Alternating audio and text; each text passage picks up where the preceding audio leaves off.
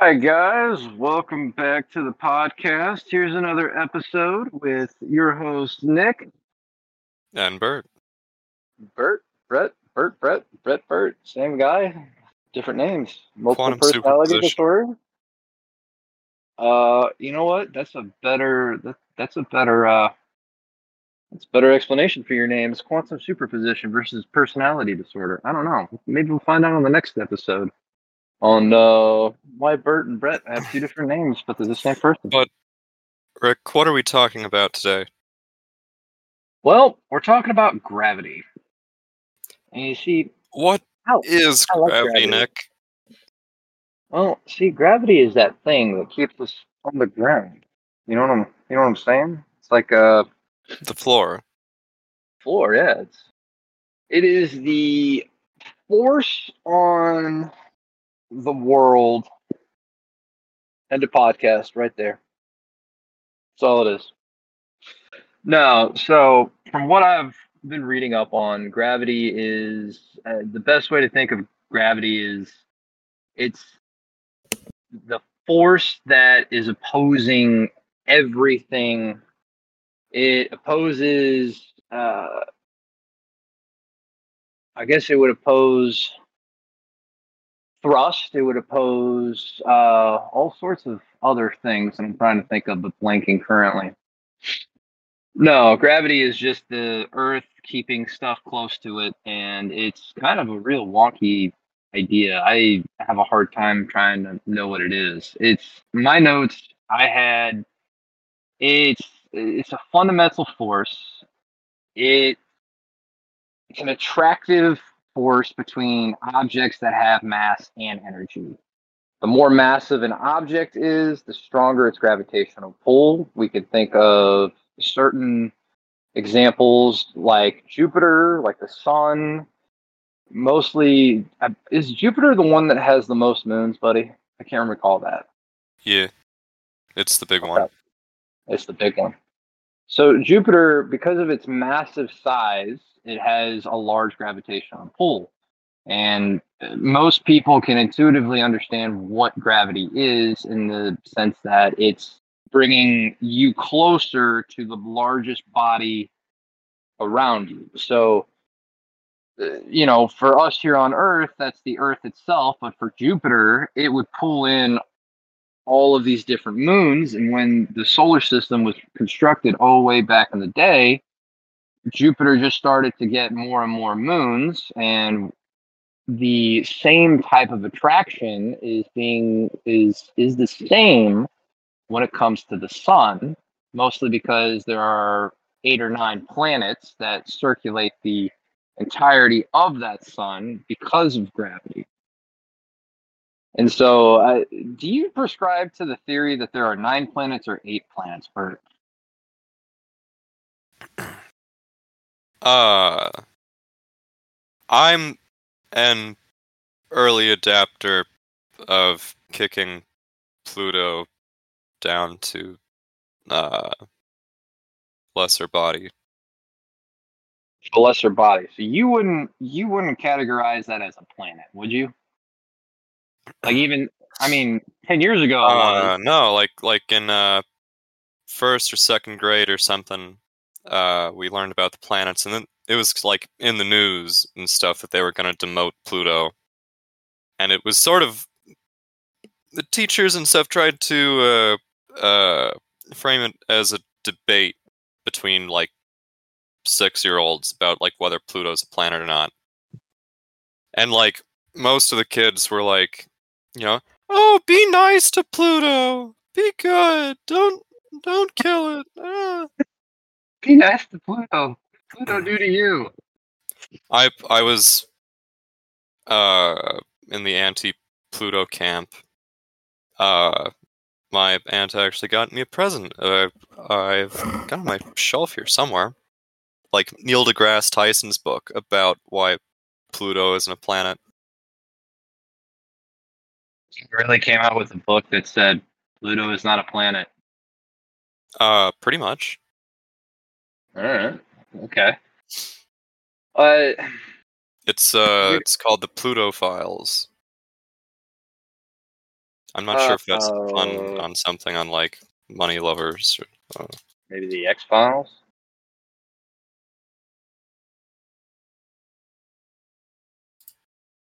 Anyway, well, like- well, like case files, you know. Yeah.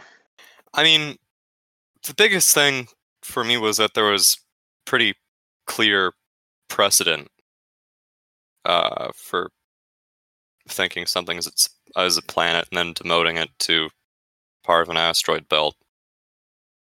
In the 1800s or whatever, they found Ceres, and they said, "Oh, well, here's a new planet. Isn't this cool and good? Here, here you go, new planet Ceres." Then they found a whole fucking bunch of them and said, well, this isn't a planet. This is just the biggest one of a whole bunch of fucking asteroids. A whole asteroid belt. And they just did the Okay. same thing with Pluto, but there was like an 80 year gap in between. Huh. Or I'll be honest. 100 years? I don't know. I forget. I don't think. I mean, it's so far away from the sun that it, it's probably closer to hundred years. Because doesn't it take like Jupiter and Neptune and all Uranus? no, I meant to- I meant gap in time between like discovery and demotion. Oh, yeah, that one I don't know. I would think thirty years. Then I was When thinking you were talking about the elliptical. Uh, 1909. Yeah, so like 100 years.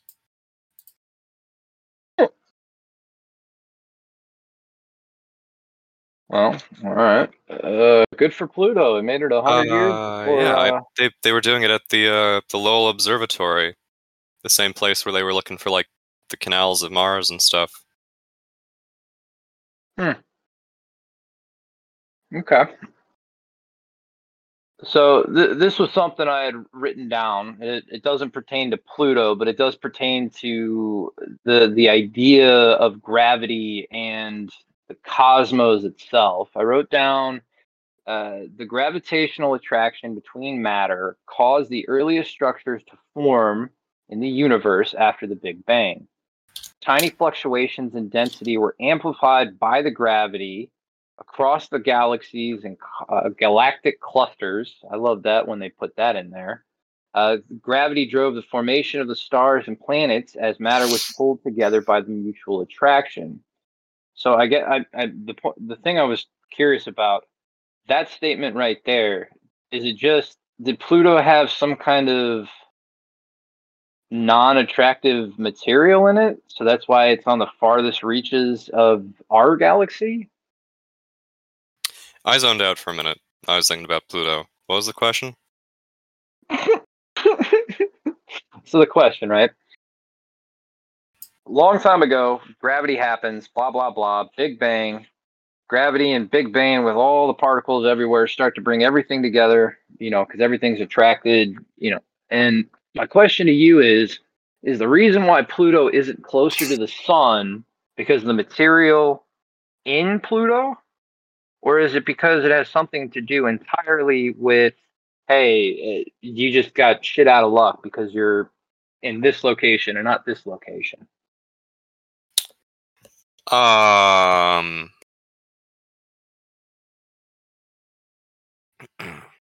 Because a statement from earlier made me I- think that. I'm, I I'm, took now I'm pondering it. an astronomy class in college, actually, but I'm struggling to remember what the idea was. Broad strokes, the idea was is that when you have like the solar system form, you've got like the sun at the center, and then like a huge disk of like dust and garbage and gas and stuff floating around it, and, and it'll accrete and coalesce into stuff into into bigger and bigger stuff and into planets and all that. But Yeah. uh there's there's some kind of dance between temperature and gravity that kind of splits this disk into different zones where uh stuff is going to form with certain characteristics. Like I suppose gas wants to you know, it follows gas laws. You know, it, it's less dense when it's hot, and it's denser when it's cooler. So, uh, gas giants and stuff should form in the outer solar system where it's a bit colder and it can uh, get real dense.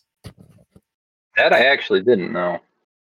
I So- think that's how it works. Uh, I mean, let's just have an I astronomer. think yeah, I I think uh, the the gas giant stuff should form in the outer solar system and then migrate inwards, and that uh,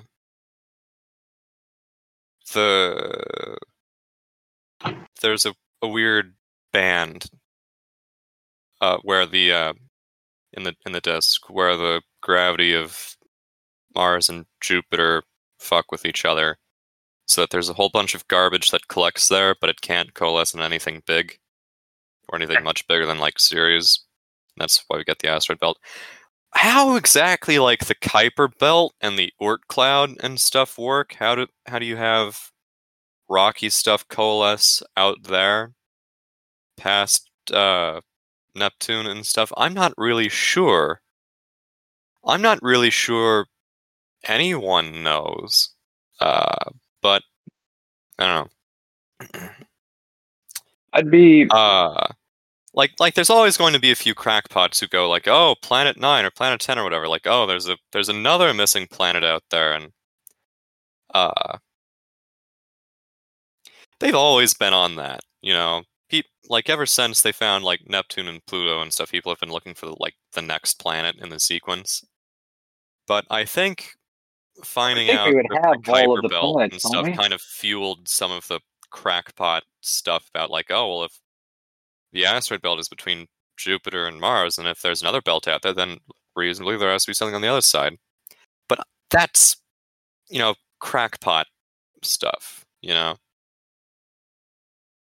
Uh, Um, it's it's so we- cold and so dark out there. It's really hard to prove or disprove anything. I mean, they didn't find all this uh, trans plutonian stuff in the Kuiper belt like until 2006. You know, uh, it it's hard. It's not impossible. All right, like you you can make a model that fits in another planet, but like that's not proof that it exists. That's proof that it could exist. You know, it's like Russell's teapot. You know, there could be a teapot floating out there in the asteroid belt, but like the burden of proof falls on you to to bring me pictures of this fucking teapot, and how are you going to do that?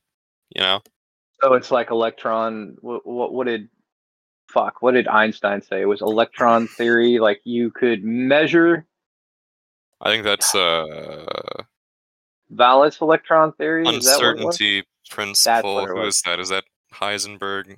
Uncertainty I- principle. I. Mm, uh, let me look it up because I, Niels it- isn't it Bohr's one- or something. I don't know. Uncertainty principle. I can't spell. That would help. We cannot know both the position and speed of a particle, such as a photon or electron, with perfect accuracy. The more No, we nail, no, down the particle's That's position, the less we know unrelated about it. to Well, if you don't, if you don't know one, but you know the other, That this is unrelated. I'm aware. I'm not saying that the principle. I'm, I'm saying I'm not saying that that principle in particular relates to what you're talking about. I'm saying that the entire context of one, show me one, even though you know the other, and then you can't do it vice versa. You know what I'm saying? It's interesting that you bring that up. It's Oh boy. it's pretty unrelated to the gravity of the planets and stuff. Like the reason that it's so hard to find all these these little asteroids out past Uranus and stuff is because they're very small, they're very dark, and they're very cold. It's hard to get any radar return. It's hard to get any infrared or anything or anything in the visible light range. You know, they're pretty negligible gravitationally. It's just hard to see them. They just slip through your fingers like dust. Now Huh. that you now that you mention uncertainty, it calls to mind its weird cousin of chaos.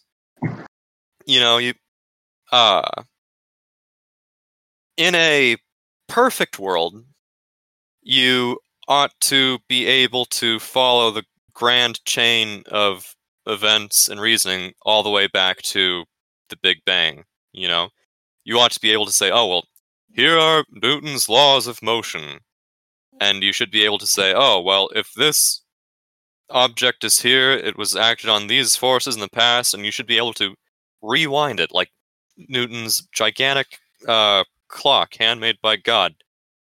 You ought to just be able to turn the hands back and watch the spring coil back up and all the gears turn in reverse and rewind everything to the very beginning of existence.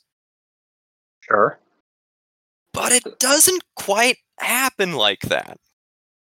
Well, You you get we into chaos theory, you get into once you have like more than 3 bodies, like you can't predict anything. You get the three body problem where where you can know the position and direction stuff of these bodies, but like you, it, it's too uncertain to predict with any degree of accuracy. Like I, I'm kind of butchering it. Three body problem is kind of weird. Uh, maybe it's not exactly body- related. what is a three body problem? I mean, I, I get the namesake. I don't understand what what's the what is it? Uh, I'm gonna plagiarize from Wikipedia because fuck school. Uh, it's a special case of a problem uh, that results in chaos. Okay. Like if, if you had if you had two planets in space, you could predict everything about them just using Newton and stuff. Once you throw three bodies together and start hurling them around, it gets a little uh. Mathematically, that is. Like it just gets stupid complicated. Is that what you're saying? it gets unpredictable. It gets chaotic. You you Okay. become unable to predict it.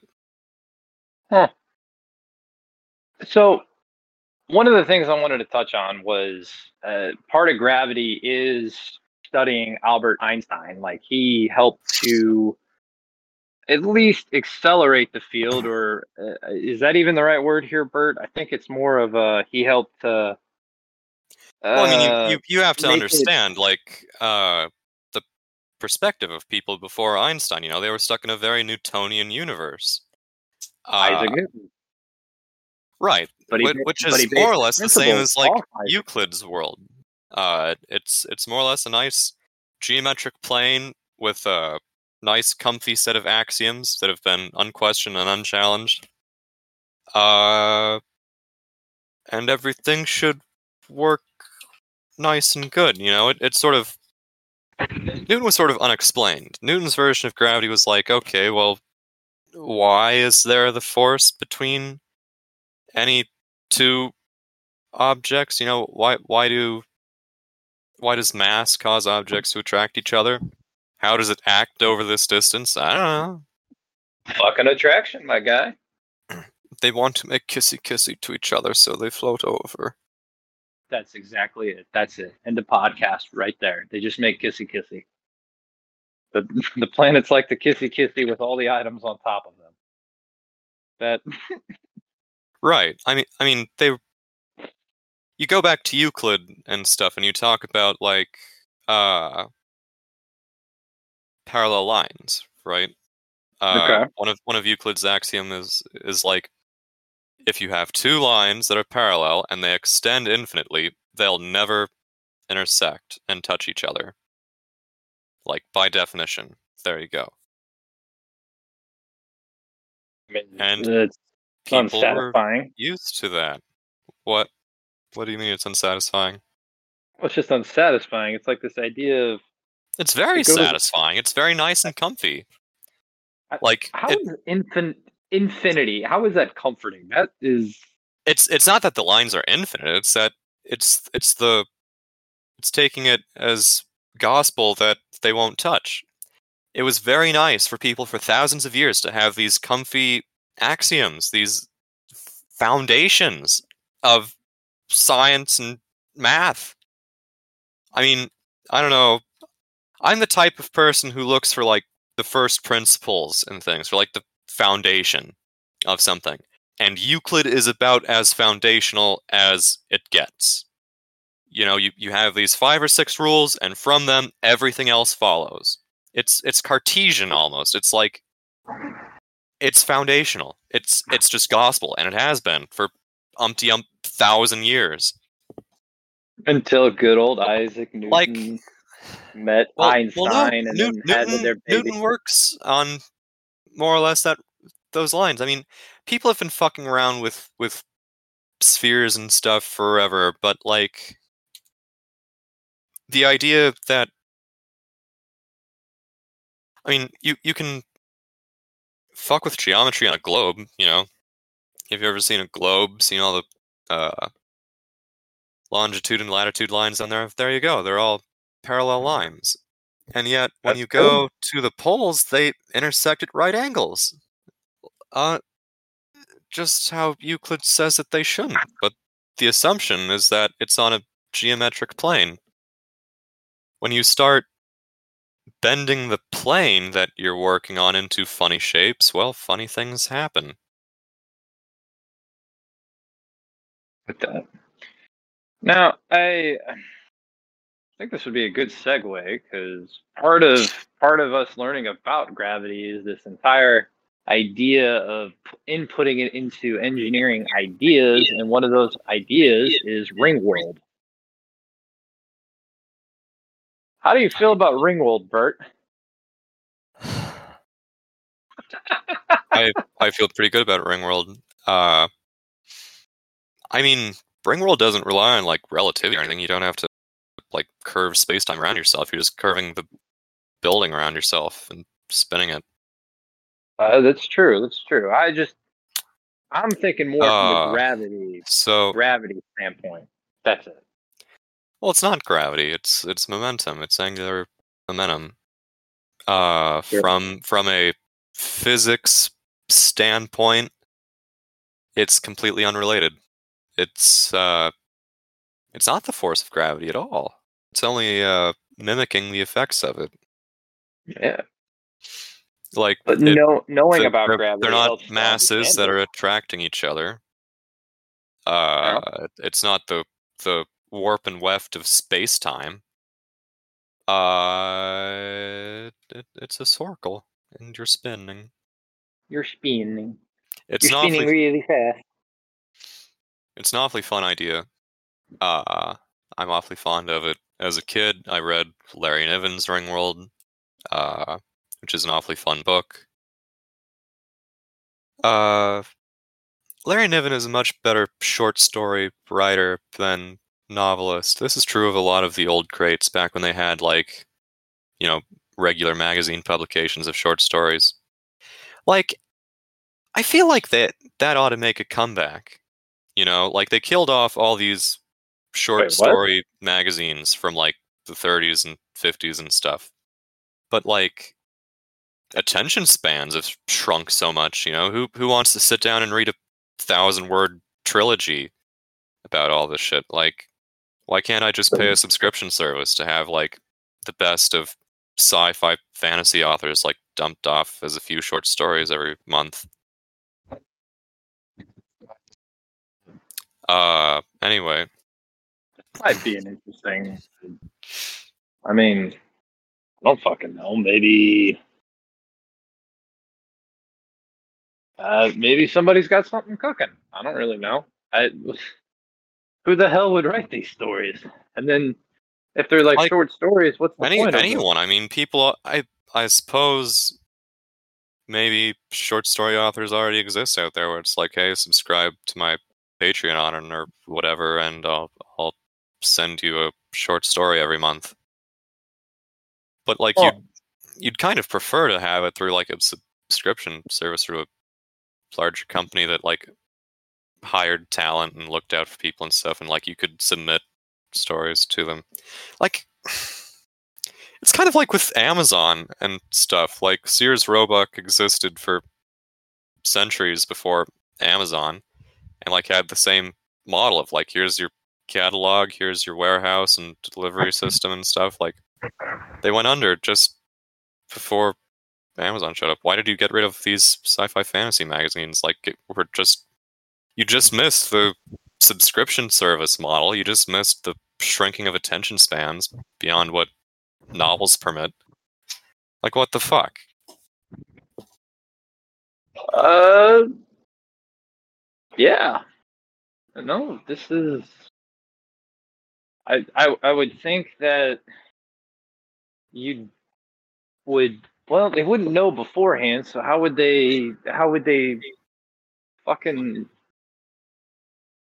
I guess what I'm trying to say is, how would Anyways. they ever try and be in that boom if you didn't know that the boom was going to happen?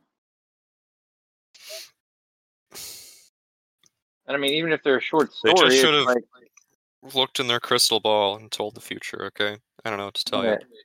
you're right. My- my- Anyways, Ringworld is a fun book about uh hey, wouldn't it be cool if like you took all the matter in the solar system and bent it into a big circle like somewhere around Earth's orbit and just spun the thing for gravity and built like mile high walls on the sides to keep the atmosphere in and terraformed the inside and just made like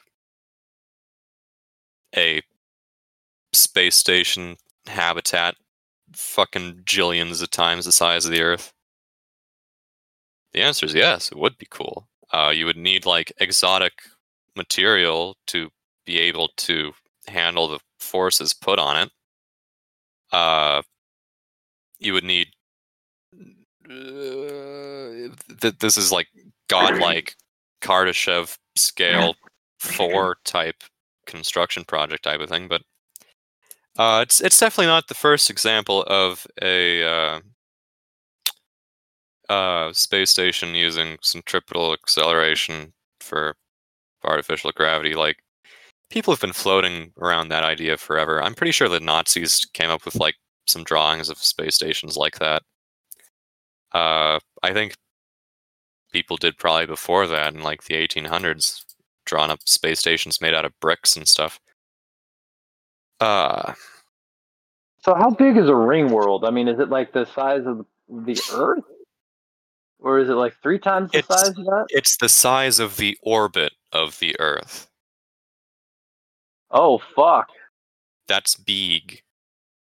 Here, I think it's sitting on my shelf over here. Let's grab it. I'll just read the fucking thing off the back of it. Uh, yeah. I myself, Larry Niven, have dreamed up an intermediate step between Dyson spheres. Do we know what Dyson spheres are? Do we have to talk about that? I think that might be a good segue because I have no idea what a Dyson sphere is, my guy. So you know solar panels? Yeah, solar panels. Those are cool. Yeah. Have you heard about the idea of like putting solar panels in space? Yeah. Like that would be cool and nice. You don't have to have the atmosphere refract it, and you can have it like be day 100% of the time instead of 50% of the time. Okay. Okay, now imagine you add more solar panels to space. Imagine you just cover space with solar panels. Imagine like you you build a shell of solar panels around the sun. You just grab every bit of solar energy shooting out of there.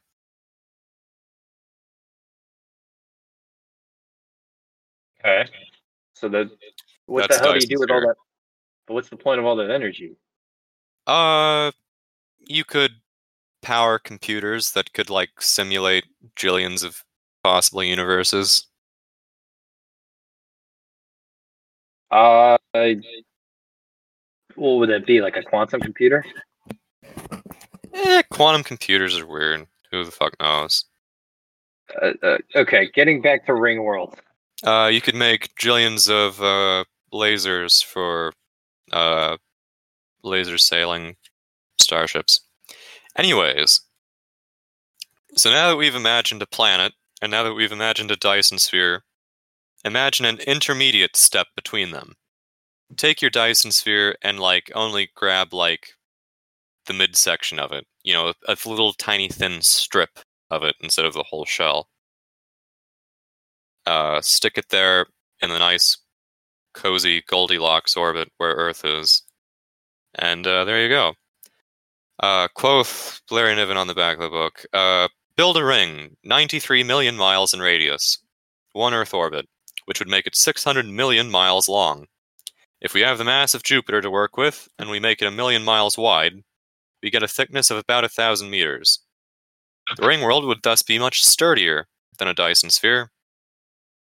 There are other advantages. We can spin it for gravity. A rotation on its axis of 777 miles per hour. I, I'm sorry, uh, 770 miles per second would give the ring world one gravity outward. You wouldn't even have to have a roof over it. Put walls a thousand miles high at each rim. Aim it at the sun, and very little air will leak over the edges. The thing is roomy enough. Three million times the area of the Earth. It will be some time before anyone complains of the crowding. So there you go. Three million times the surface area of the Earth. Uh, this is the extreme example of a ring world. You know, you like the Halo ring from like Halo. That's like a that's like Um, a fraction of the size of this. That that thing isn't around its parent star. It it's like orbiting a planet. You know, it's like moon sized. Same idea, but it, it's scaled way the fuck down. I dig it. God, Halo's also really good.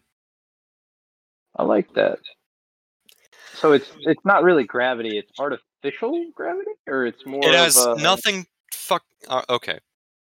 Uh, it has absolutely fucking nothing to do with gravity. Like, Alright. uh, gravity, as we've defined it, uh, through Mr. Newton and stuff. If you have two things with mass a certain distance apart, they'll attract each other. That's gravity. Uh, the Earth is really big and really close to you, so it pulls on you pretty hard. But you pull back on the Earth, but you're much smaller, uh, so it doesn't come up as much. Hmm. With cent- this angular momentum, with this centripetal acceleration, what's a good example, Nick? In what regard? We've said a lot of things in the last like thirty minutes. Oh, okay. Uh, you know when you're in the car and you take a sharp turn and you like your body swings to one side. Hmm. Like it, See, it feels like it's thrown outward. Okay. That's what it is. Centrifugal The, force. the car is turning to one side, but your body wants to keep going the way it was going. And it feels like it's being thrown against the wall, but it's of the car, but it's just your frame of reference changing. So when you're in space and you stand on the inside of a big ring and you spin the ring, your body wants to keep going So Bert, momentum. What were you saying about it? Right. So the idea is with the ring world or with like a uh, toroidal space station or whatever you call it. Uh, the idea is in space, once you start something moving, it wants to keep going in a straight line forever. You know, there's no other forces acting on it, and it'll, uh, per Newton, uh, do that forever. Now, if the floor rises up to meet you on the bottom of this ring, if it's pushing your feet up and pulling you in a circle, well, then the floor is going to accelerate you in a different direction. It's going to spin you around. Your body's always going to want to fling off tangential to the ring, but the floor will push it up. Yeah. Like, you know how a sling works? Like, uh, Yeah, like in you, the, you like in the Bible and stuff, like and- like you you whirl it over your head and then you let it go and the stone flies out. It's like Yeah. that. Like like the rock is is uh being pushed into the back of the sling, and when you let it go, it flies off 90 degrees to the circle it was making. Well, so Yeah, there's there's the ring is nice. You know, you you uh, just loop it back on itself. Uh, you walk from one end to the other. Like that's the popular way to do it. But there's no reason that you can't uh, just have a sling. You know, there's no reason you can't just have like two tin cans on a tether, uh, whirling around each other. Like you couldn't walk from one to the other without like traveling along the string. It would be harder to balance and stuff. Uh, but you could do that too. Uh, does that does that make sense about the uh, yeah, Uh, um, I'm, I'm center they're acceleration? I in in high school, I did a project in physics class for this. This is like capstone high school physics project. Like, oh, end of year, end of physics. Make a make a big impressive project, right? Like some people did really stupid stuff. I think somebody did something with circuits. Someone did a really complicated series of like buckets sitting on a table with pulleys like holding themselves up. Uh, I did a I did a really stupid project on like ring world type stuff. I just in like five minutes scribbled down like uh how big and how fast a circle needed to beat and how fast I had to spin to uh simulate 9.8 meters per second acceleration due to gravity. I mean, I, it is acceleration. It is a 9.8, but it's not gravity. It, it's just acceleration.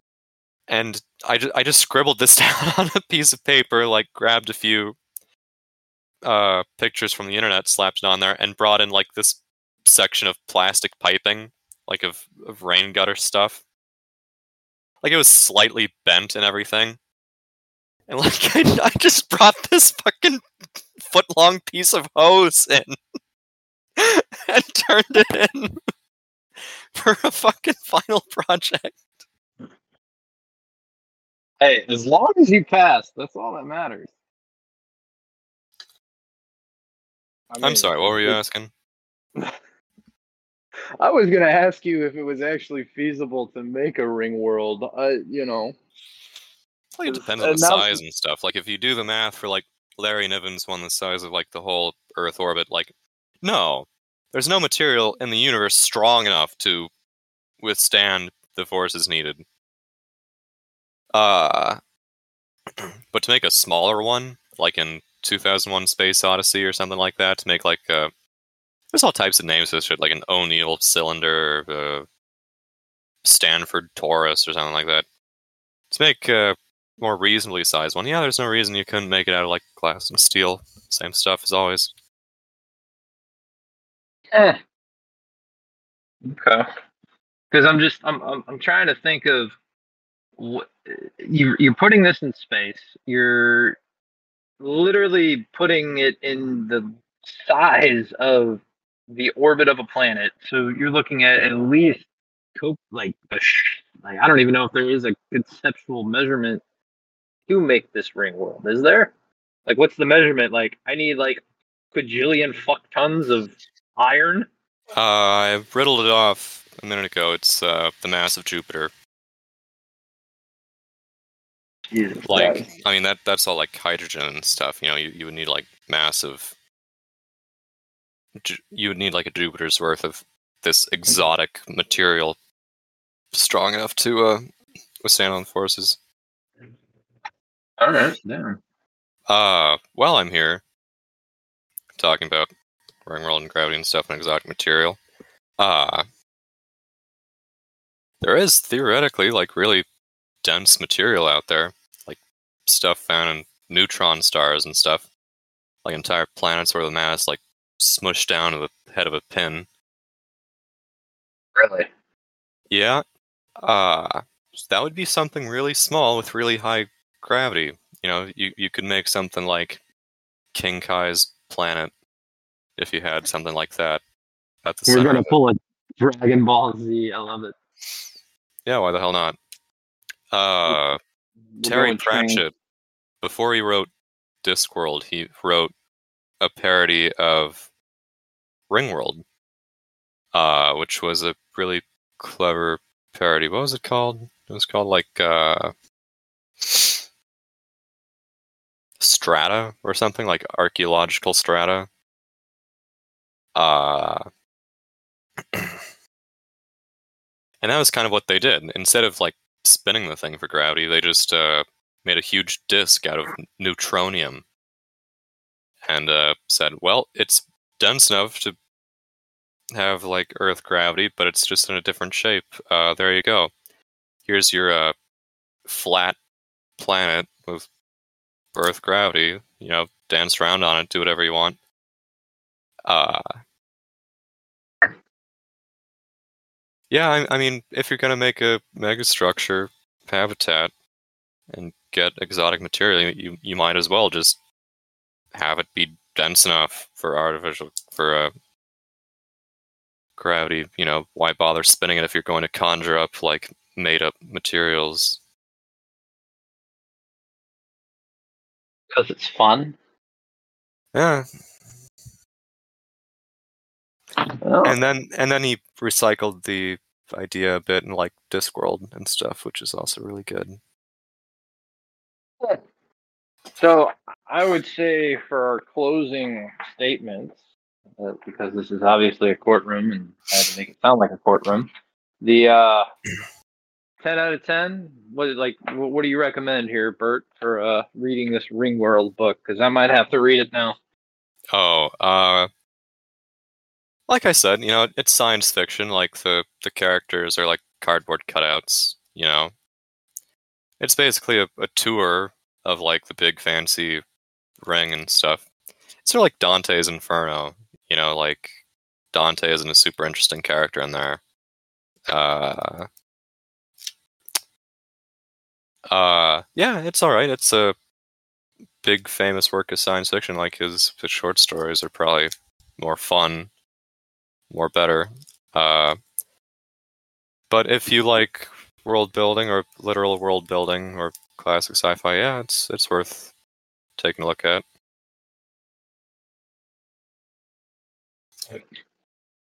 I think that's pretty much all we got on gravity and how that doesn't fucking at all go with Ring Worlds. Now that I found that out, that's interesting. Who would have thunk it? Yeah, I, I mean it, it's it's like how you cheat it. How I cheat it? Yeah, Or like how- like how you you bring your own gravity in deep space and stuff. Yeah. Well, regardless, I think that pretty much. I don't know if there are any episode. weird. I should look into it more. I'm not sure if I understand it. I've heard somewhere that there might be like weird problems about living on the inside of a spinning ring. About like when you spin around, like if if you're standing and you turn around, there might be like weird torques or something. On I I don't know. I'm not sure if that's true. I don't remember finding anything about it in high school physics, but uh, yeah, we, we didn't talk too much about like Einstein, like relativity and stuff. I I bitched about Euclid and Newton and how he basically flipped them on their head. About how everyone was real nice and happy with their static, flat frame of reference for space time, uh, and that to go uh, stretching it around was weird.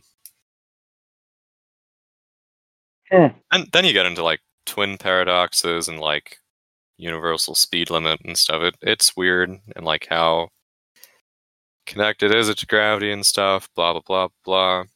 Uh, we didn't talk about like black holes or dark stars or whatever. I always like dark stars when they. Some dude in the 1800s or whatever talked about like, oh, well, could you have a star big enough that like it attracts its own light? I think maybe it wasn't the 1800s. Maybe it was after Einstein. I don't know. But I always found that more conceptually easy to talk about than like the singularity. You know. you didn't talk about Star Trek and warp drive and stuff. like conceptually it works, yeah. You sit still and just move space around you, but like could it ever actually be built? Probably not. Well, I Uh, mean, Bert, remember, are you the same animal but a different beast? Yes. Yes. All right. Well, on that note, buddy, I think we'll end it right there. I think we'll have to come out with another episode on uh warp drives and dark stars. Einstein. and- yeah, maybe specifically on Einstein. That'd be kind of cool. You know, a- actually talking about gravity. I was curious on how gravity related to the ring world. I like the idea. So, regardless, my name is Nick. My name's Bert. Bert. Bert. My name is Jeff. No.